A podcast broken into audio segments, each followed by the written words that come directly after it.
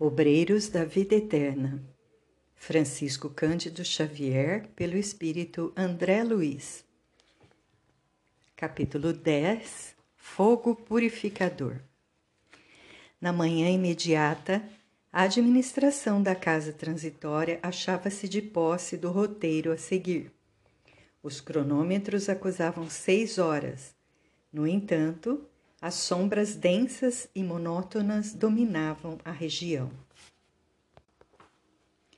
O Instituto recebia o concurso de vários servidores de outras organizações socorristas da mesma natureza, enquanto a irmã Zenóbia se mantinha absorvida pelos quefazeres imperiosos do momento, cercada de assessores, orientando atividades alusivas à mudança próxima ardendo de ansiedade por obter maiores esclarecimentos acerca dos trabalhos em execução, acompanhei o padre Hipólito, que me convidou a inspecionar os movimentos do átrio. Segui-o gostosamente. O serviço ativo exigia a atenção e o esforço de grande número de colaboradores.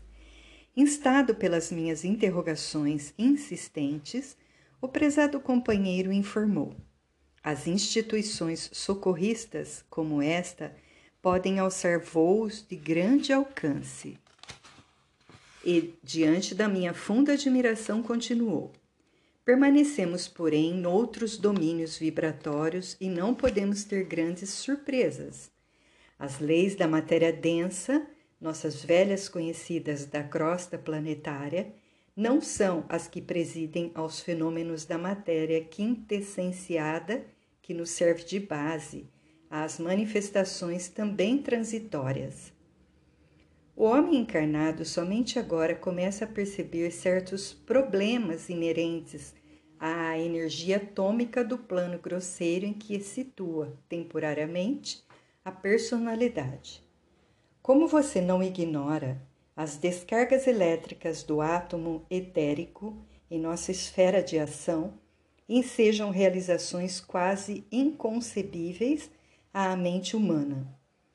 Nos círculos carnais, para atendermos aos nossos enigmas evolutivos ou redentores, somos fracos prisioneiros do campo sensorial, prisioneiros que se comunicam com a vida infinita pelas estreitas janelas dos cinco sentidos. Não obstante o progresso da investigação científica entre as criaturas terrenas, o homem comum apenas conhece, por enquanto, uma oitava parte do plano onde passa a existência. A vidência e a audição, as duas portas que lhe podem dilatar a pesquisa intelectual, permanecem excessivamente limitadas. Vejamos, por exemplo, a luz solar que condensa as cores básicas suscetíveis de serem assinaladas pelo nosso olho quando na Terra. Percebemos tão somente as cores que vão do vermelho ao violeta, salientando que a maioria das pessoas nada enxerga além das últimas cinco, que são o azul, o verde, o amarelo, o laranja e o vermelho não registrando o índigo e o violeta. Existem, porém, outras cores no espectro correspondentes a vibrações para as quais o olho humano não possui capacidade de sintonia. Manifestam-se raios infravermelhos e ultravioletas que o pesquisador humano consegue identificar imperfeitamente, mas que não pode ver ocorre o mesmo com a potência auditiva. O ouvido da mente encarnada assinala apenas os sons que se enquadram na tabela de 16 vibrações sonoras a 40 mil por segundo. As ondas mais lentas ou mais rápidas escapam-lhe totalmente.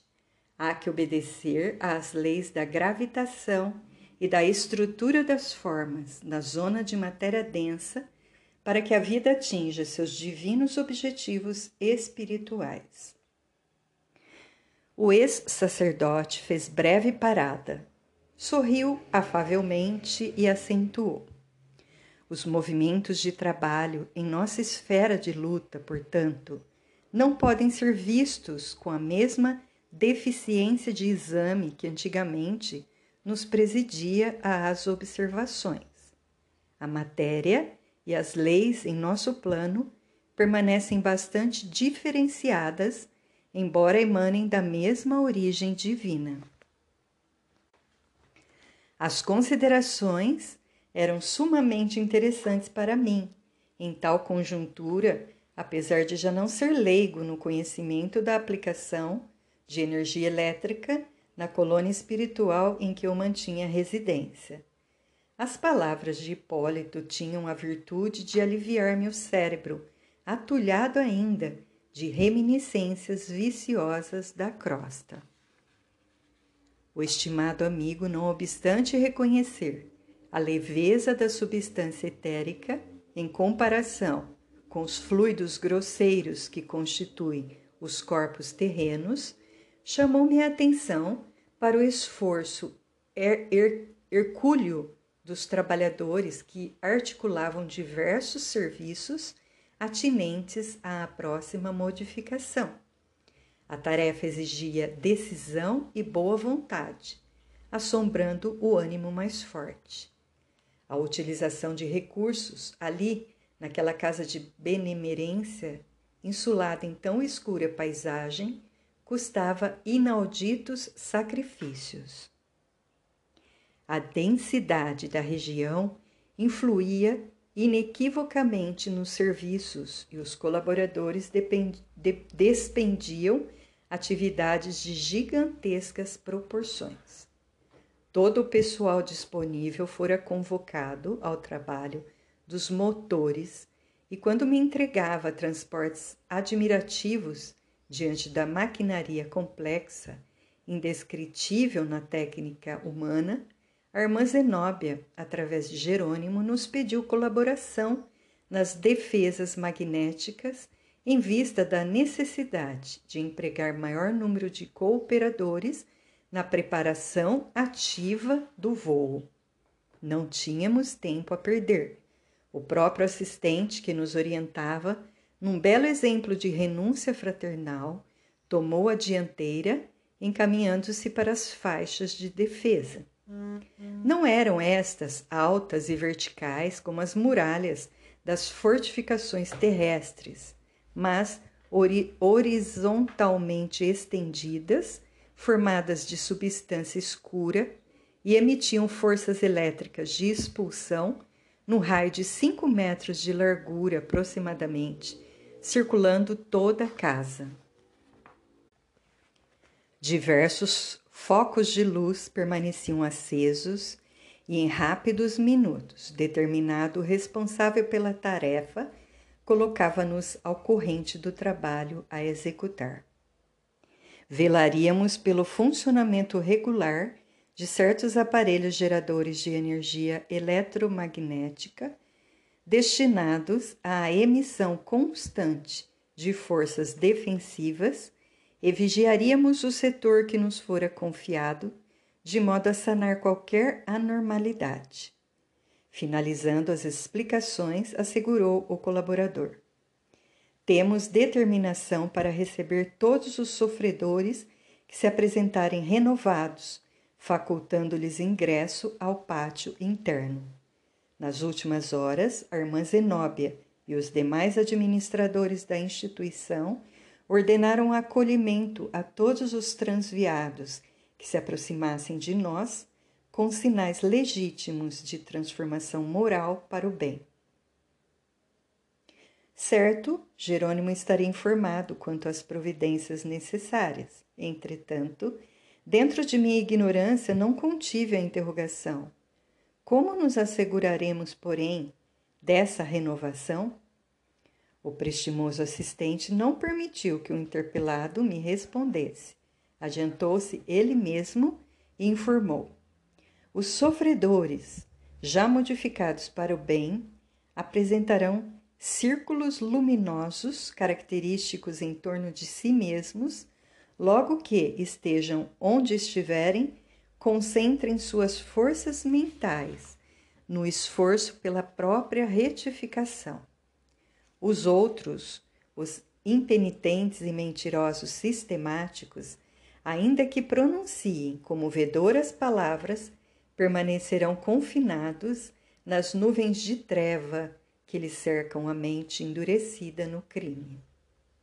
O esclarecimento era bastante significativo e silenciei satisfeito, compreendendo mais uma vez a grandeza da purificação consciencial, em lugar dos protestos verbalísticos que se fazem através dos jogos brilhantes da palavra. Entregávamos-nos tranquilos ao trabalho, quando indescritível choque atmosférico abalou o escuro céu.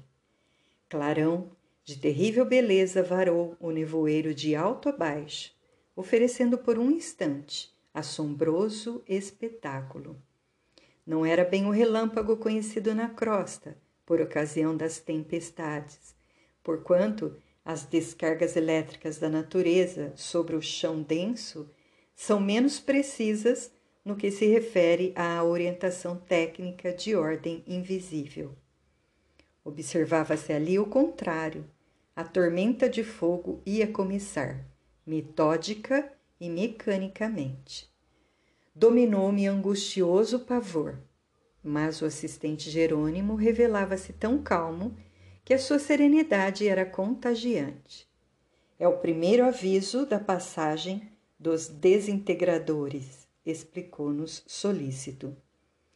À distância de muitos quilômetros, víamos os clarões da fogueira ateada pelas faíscas elétricas na desolada região. Decorridos alguns minutos, chegaram novos reforços para a guarda. Todos os servos do bem em trânsito na casa transitória foram chamados a cooperar na vigilância.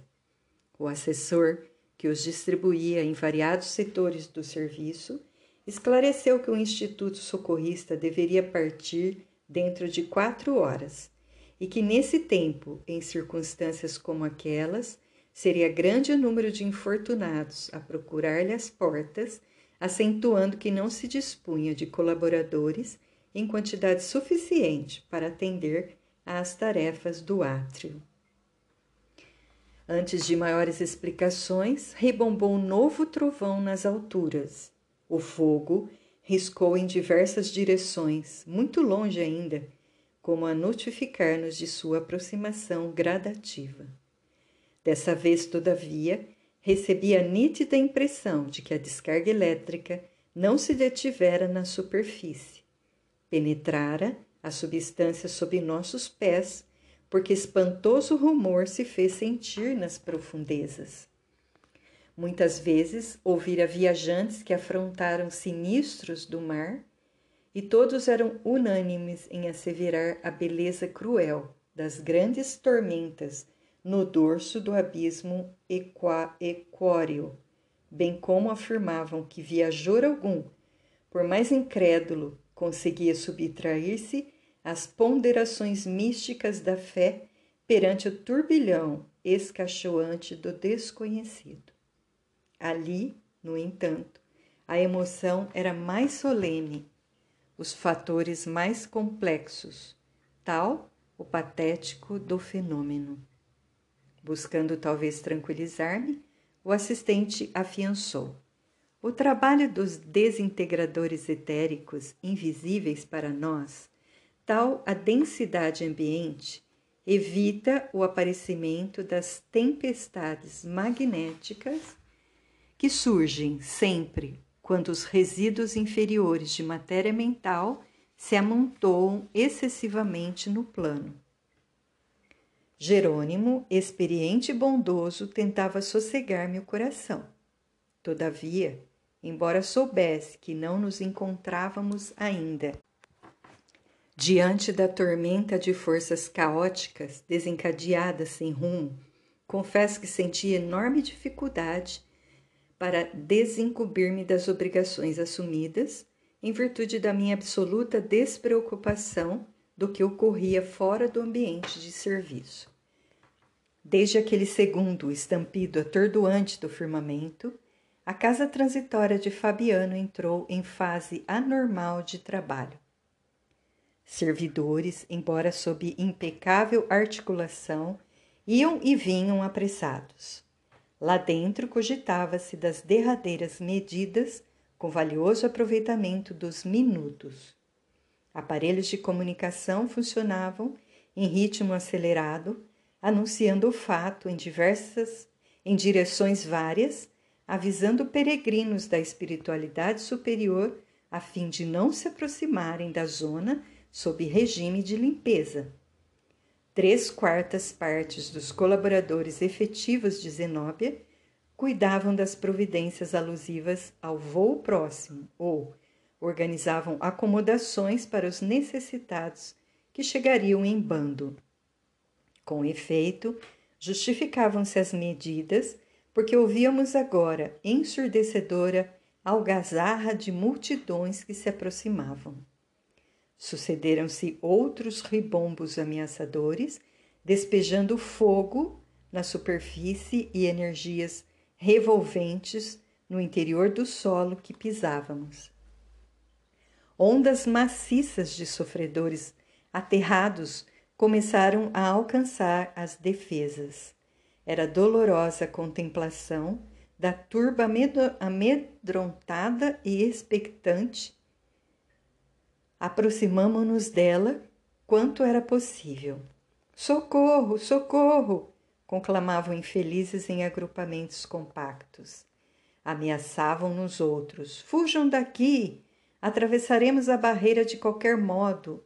O abrigo nos pertence. Vamos à força e não se limitavam às palavras.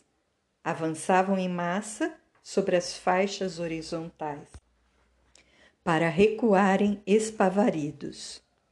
Ajudai-nos, por amor de Deus, suplicavam os menos atrevidos. Recolhei-nos por caridade, seremos perseguidos pelo fogo devorador. Entretanto, com maior ou menor intensidade, Todos os sofredores exibiam escuros círculos de treva em torno de si. Um deles atingiu-nos o círculo de atividade e identifiquei-o. Não havia qualquer dúvida. Era o verdugo que me provocara tanta revolta íntima na véspera. Postou-se de joelhos, não muito longe de nós, e implorou: Tende piedade de mim, as fogueiras ameaçam-me, penitenciam-me, penitenciam-me. Fui pecador, mas espero contar com vosso auxílio para reabilitar-me. As rogativas sensibilizari sensibilizariam qualquer cooperador menos avisado. Mas, prevenidos quanto à senha luminosa, notávamos que o pedinte se cercava de verdadeiro manto de trevas. Dele se aproximou Luciana quanto pôde, fixou bem, fez significativo gesto e exclamou, espantada, embora discreta: Ó, oh, como é horrível a atividade mental deste pobre irmão! Vence-lhe no halo vital deploráveis lembranças e propósitos destruidores. Está amedrontado, mas não convertido. Pretende alcançar a nossa margem de trabalho para se apropriar dos benefícios divinos sem maior consideração. A aura dele é demasiadamente expressiva. Ia dizer mais alguma coisa, Bastou, entretanto, um olhar do assistente que nos dirigia para que ela se calasse, humilde, reintegrando-se ao trabalho complexo que tínhamos em mão.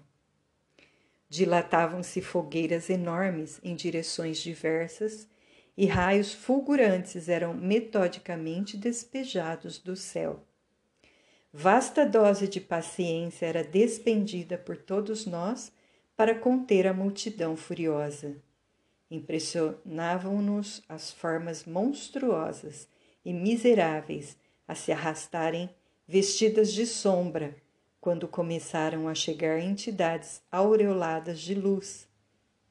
Trajavam farrapos e traziam comovedores sinais de sofrimento, dando a perceber que desejavam isolar a mente das centenas de revoltados que ali se congregavam em ativo movimento de insurreição, contemplavam o alto e cantavam hinos de reverência ao Senhor em regozijo da própria renovação.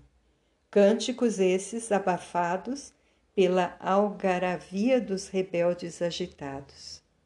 Reparava pela expressão de quantos iluminados se aproximavam de nós que se esforçavam por manter o pensamento alheio às objurgatórias dos maus, temendo talvez o interesse mental pelo que emitiam, circunstância criadora de novos laços magnéticos favoráveis à dominação dos verdugos.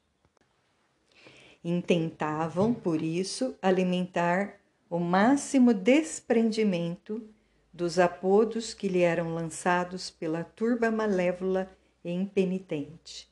Formavam agrupamentos de formosura singular, sublimes quadros de paraíso no inferno de atrozes padecimentos. Vinham de mãos entrelaçadas, como a permutar energias, a fim de que se lhes aumentassem a força para a salvação no minuto supremo da batalha que mantinham, talvez desde muito antes. E esse processo de troca instintiva dos valores magnéticos infundia-lhes prodigiosa renovação de poder, porquanto levitavam, sobrepondo-se ao desvairado ajuntamento. Emolduravam-lhes a fronte belos círculos de luz com brilho mais ou menos uniforme enquanto os tipos de semblante sinistro lhes dirigiam insultos, elas cantavam hosanas ao Cristo, entoando louvores que, de certo, lembravam os júbilos dos primeiros cristãos perseguidos e flagelados nos circos, quando se retiravam sob os apupos de espectadores perversos. Mas para se acolherem ao asilo de Fabiano, necessitavam pousar rente a nós, que lhes abríamos passagem prazerosamente. Entretanto, para alcançarem o átrio da instituição, eram compelidas à quebra da corrente de energias magnéticas recíprocas, mantendo-se de mãos separadas, e os recém-chegados, em sua maioria, desvencilhando-se involuntariamente uns dos outros, tombavam enfraquecidos após prolongado esforço, logo aos primeiros passos na região interna da casa transitória. Semelhavam-se assim às aves esgotadas em laboriosa excursão depois de atingirem o objetivo que as fizera afrontar distâncias e tormentas na qualidade de aprendiz incipiente, angustiava-me a observação. Tudo, no entanto, fora previsto pelas autoridades administrativas do Instituto. Enfermeiros e macas em grande número estacionavam não longe de nós, promovendo socorros imediatos. Pequenos e admiráveis cordões de entidades transformadas interiormente pelos dolorosos Banhos de pranto santificador chegavam agora de todos os lados, e as hordas ferozes e irônicas, rodeadas de trevas, multiplicavam-se também em turbas compactas, ferindo-nos a audição com blasfêmias e injúrias contundentes. Entre os ingratos e rebelados havia, contudo, criaturas que se mostravam aflitas e genuflexas tocavam-nos o coração fraterno, com seus brados de socorro e amargurosas queixas, as quais, porém, não podíamos aliviar com qualquer benefício precipitado, em virtude da perigosa condição mental em que se mantinham, condição que lhes impunha sofrimentos reparadores. Quase quatro horas difíceis se escoaram exigindo-nos delicada atenção na tarefa. E agora, A paisagem era mais sufocante, mais terrível. Serpentes de fogo desenovelavam-se dos céus e penetravam o solo, que começou a tremer sob os nossos pés. O calor asfixiava. Sentindo os elementos vacilantes que nos ladeavam, recordei velha descrição do maremoto de Messina, em que, sob o auge do pavor, diante da natureza perturbada, não sabiam as vítimas como se colocarem a caminho do salvamento, porquanto em torno a terra, o mar e o céu se conjugavam num ciclópico e sincrônico arrasamento.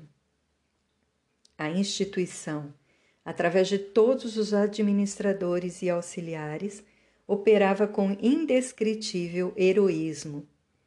Com franqueza, de minha parte, aguardava ansioso o sinal de regresso ao interior, tal a impressão desagradável de que me sentia possuído. Fitas inflamadas do firmamento caíam, caíam sempre, em meio de formidáveis explosões oriundas da desintegração de princípios etéricos. Quando tudo fazia supor que não havia nas vizinhanças entidades em condições de serem socorridas, soou a clarinada equivalente ao toque de recolher. Enfim, suspirei aliviado. Consoante instruções recebidas, abandonamos os aparelhos eletromagnéticos da defensiva em funcionamento indiscriminado e afastamo-nos apressadamente. Sorvedouros de chamas surgiam próximos, e tamanha gritaria se verificava em derredor que tínhamos perante os olhos perfeita imagem de vasta floresta incendiada a desalojar feras e monstros de furnas desconhecidas. Atravessamos o pórtico do asilo, seguidos de todos os companheiros que ainda se conservavam no exterior. Escutávamos agora o ruído leve dos motores. Lá fora, espessos bandos de entidades perversas tentavam ainda romper os obstáculos, invadindo-nos o abrigo prestes a partir. Aflitiva inquietude empolgava-me. Que seria de nós se a multidão assaltante assaltasse o reduto? Por outro lado, a, a queda contínua de faíscas chamejantes, a meu ver, punha em perigo a organização. Por que não desferir voo imediatamente? Era forçoso considerar que dentro do asilo reinava absoluta ordem, não obstante o ritmo apressado do trabalho. Acomodações simples, mas confortadoras, recebiam sofredores extenuados e serena como sempre, como se estivesse habituada às perturbações externas, a irmã Zenóbia controlava a situação, ultimando providências. Todas as portas de acesso fácil ao interior foram hermeticamente cerradas. Logo após, a orientadora chamou-nos à vasta sala consagrada à oração e esclareceu que a casa transitória, para movimentar-se com êxito, não necessitava apenas de forças elétricas, baseadas em simples fenômenos de matéria diferenciada, mas também de nossas emissões magnético-mentais que atuariam com reforço no impulso inicial de subida. Zenóbia fora breve, dadas as circunstâncias do momento Mantínhamos-nos todos em ansiosa expectativa, concentrados na câmara da prece, com exceção dos companheiros que se achavam em serviço de assistência imediata, aos recolhidos das últimas horas e de quantos se conservavam de sentinela junto à maquinaria em funcionamento. Funda emoção transparecia em todos os rostos. Lá fora, rugiam elementos em atrito a diretora, após convidar-nos a transfundir vibrações mentais num só ato de reconhecimento ao Senhor, tomou entre as mãos lindo volume. Reconheci-o imediatamente. Era a Bíblia, nossa conhecida de tantos anos. Abrindo-a atenciosa, a orientadora começou a ler o Salmo 104 em voz alta, pausada e solenemente. Bendize, ó minha alma, ó Senhor. Senhor, Deus meu engrandecido, de majestade e de esplendor, revestido de luz como num manto, desdobraste o céu como sagrada cortina da vida. Construíste as sublimes câmaras das águas, fazes das nuvens o seu carro e derramas teu hálito criador nas asas do vento. Enches o universo de mensageiros e, por vezes, tomas por teu ministro o fogo devorador. Fundaste-nos a casa terrestre em bases seguras, garantindo-nos a vida em séculos de séculos. Deste-lhe abismos e píncaros por vestidura. Santificaste as águas para que se elevem sobre os montes. Mas, à tua voz de comando, todos os elementos se transformam. Porque, se envias a música da manhã, envias igualmente o trovão destruidor. Elevam-se montanhas, descem vales, ao lugar que lhe marcaste, sem que ultrapassem seus limites. Fazes sair, Senhor, as fontes dos vales, fertilizando os montes. Dás de beber aos animais do campo e sacias a sede às plantações silvestres, onde as aves do céu guardam seu ninho, louvando-te dia e noite. Irrigas o topo das montanhas, jorrando águas do céu, para que a terra seja farta de frutos. A leitura do salmo ia em meio quando o Instituto, qual vigorosa embarcação aérea, principiou a elevar-se. A devotada orientadora não lia apenas, pronunciava os vocábulos de louvor compilados há tantos séculos, sentindo-os intensamente. Ó oh, maravilha! Tamanha era a comoção com que se dirigia, humilde e reverente ao Senhor do universo, que o tórax de Zenóbia parecia misterioso foco resplandecente. Contagiados pela sua fé ardorosa, uníamo-nos na mesma vibração. O oratório encheu-se de profusa claridade. Luz irradiante ganhava os compartimentos próximos e deveria espraiar-se lá fora, no campo de sombras espessas. Eminentemente comovido, observei que a casa transitória, deslocada vagarosamente de início, punha-se agora em movimento rápido. Não pude examinar particularidades do fenômeno. A atitude recolhida de Zenóbia em oração vigilante compelia-nos a sustentar o mesmo tono vibratório ambiencial. Reparava, porém, que a instituição socorrista subia sempre. Decorrida quase uma hora de voo vertical, alcançamos uma região clara e brilhante. O sorriso do sol trouxe-nos alívio. Levantou-se a diretora e, seguindo-a, erguemo-nos de novo, compreendendo que a fase perigosa passara. Desde esse momento, a instituição movimentou-se em sentido horizontal, viajando sobre os elementos do plano. Das pequenas janelas contemplamos as coloridas auréolas do fogo devorador. Grupos diversos puseram-se em palestra e observação. A irmã Zenóbia, cercada de assessores, comentava as próximas medidas referente aos serviços de readaptação. Aproximando-me do assistente Jerônimo e do padre Hipólito, que trocavam ideias entre si, passamos a analisar a grandeza do trabalho sob nossos olhos. Ó, oh, exclamei, se os homens encarnados entendessem a beleza suprema da vida, se aprendessem antecipadamente algo dos horizontes sublimes que se nos apresentam depois da morte do corpo, certamente valorizariam com mais interesse o tempo, a existência, o aprendizado. Jerônimo sorriu e ponderou: Sim, André. Todavia, Importa observar que o plano transitoriamente pisado pelos homens permanece também repleto de mistério e encantamento.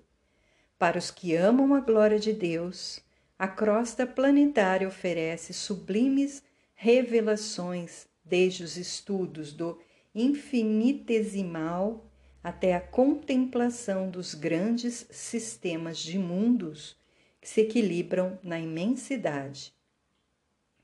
E meditando sobre as horas inolvidáveis que passamos, desde a nossa descida ao abismo, ouvi ambos os companheiros trocarem impressões acerca dos problemas transcendentes da, transcendentes da vida, como sejam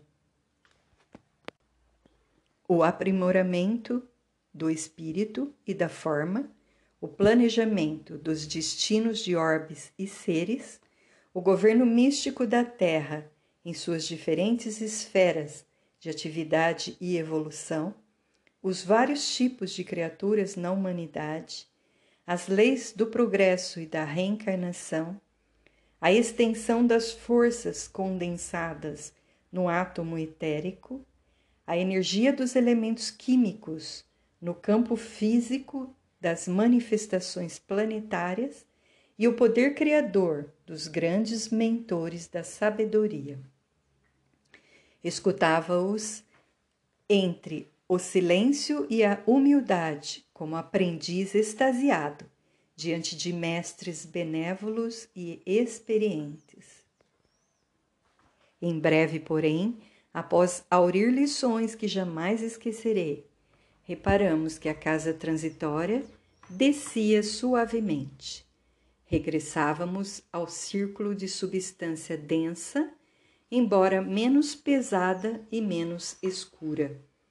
Dentro em pouco pudemos localizar o abrigo de Fabiano em outra zona de serviço fraterno.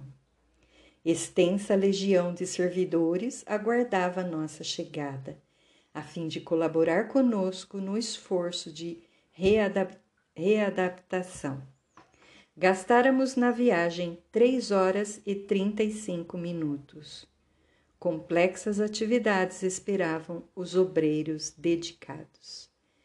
Preliminarmente, porém, a irmã Zenóbia, radiante, congregou-nos na jubilosa prece de agradecimento, após a qual Jerônimo nos convidou a sair. Cinco irmãos fiéis ao bem já em vésperas de libertação da carne, aguardavam-nos o auxílio na crosta da terra e era necessário partir.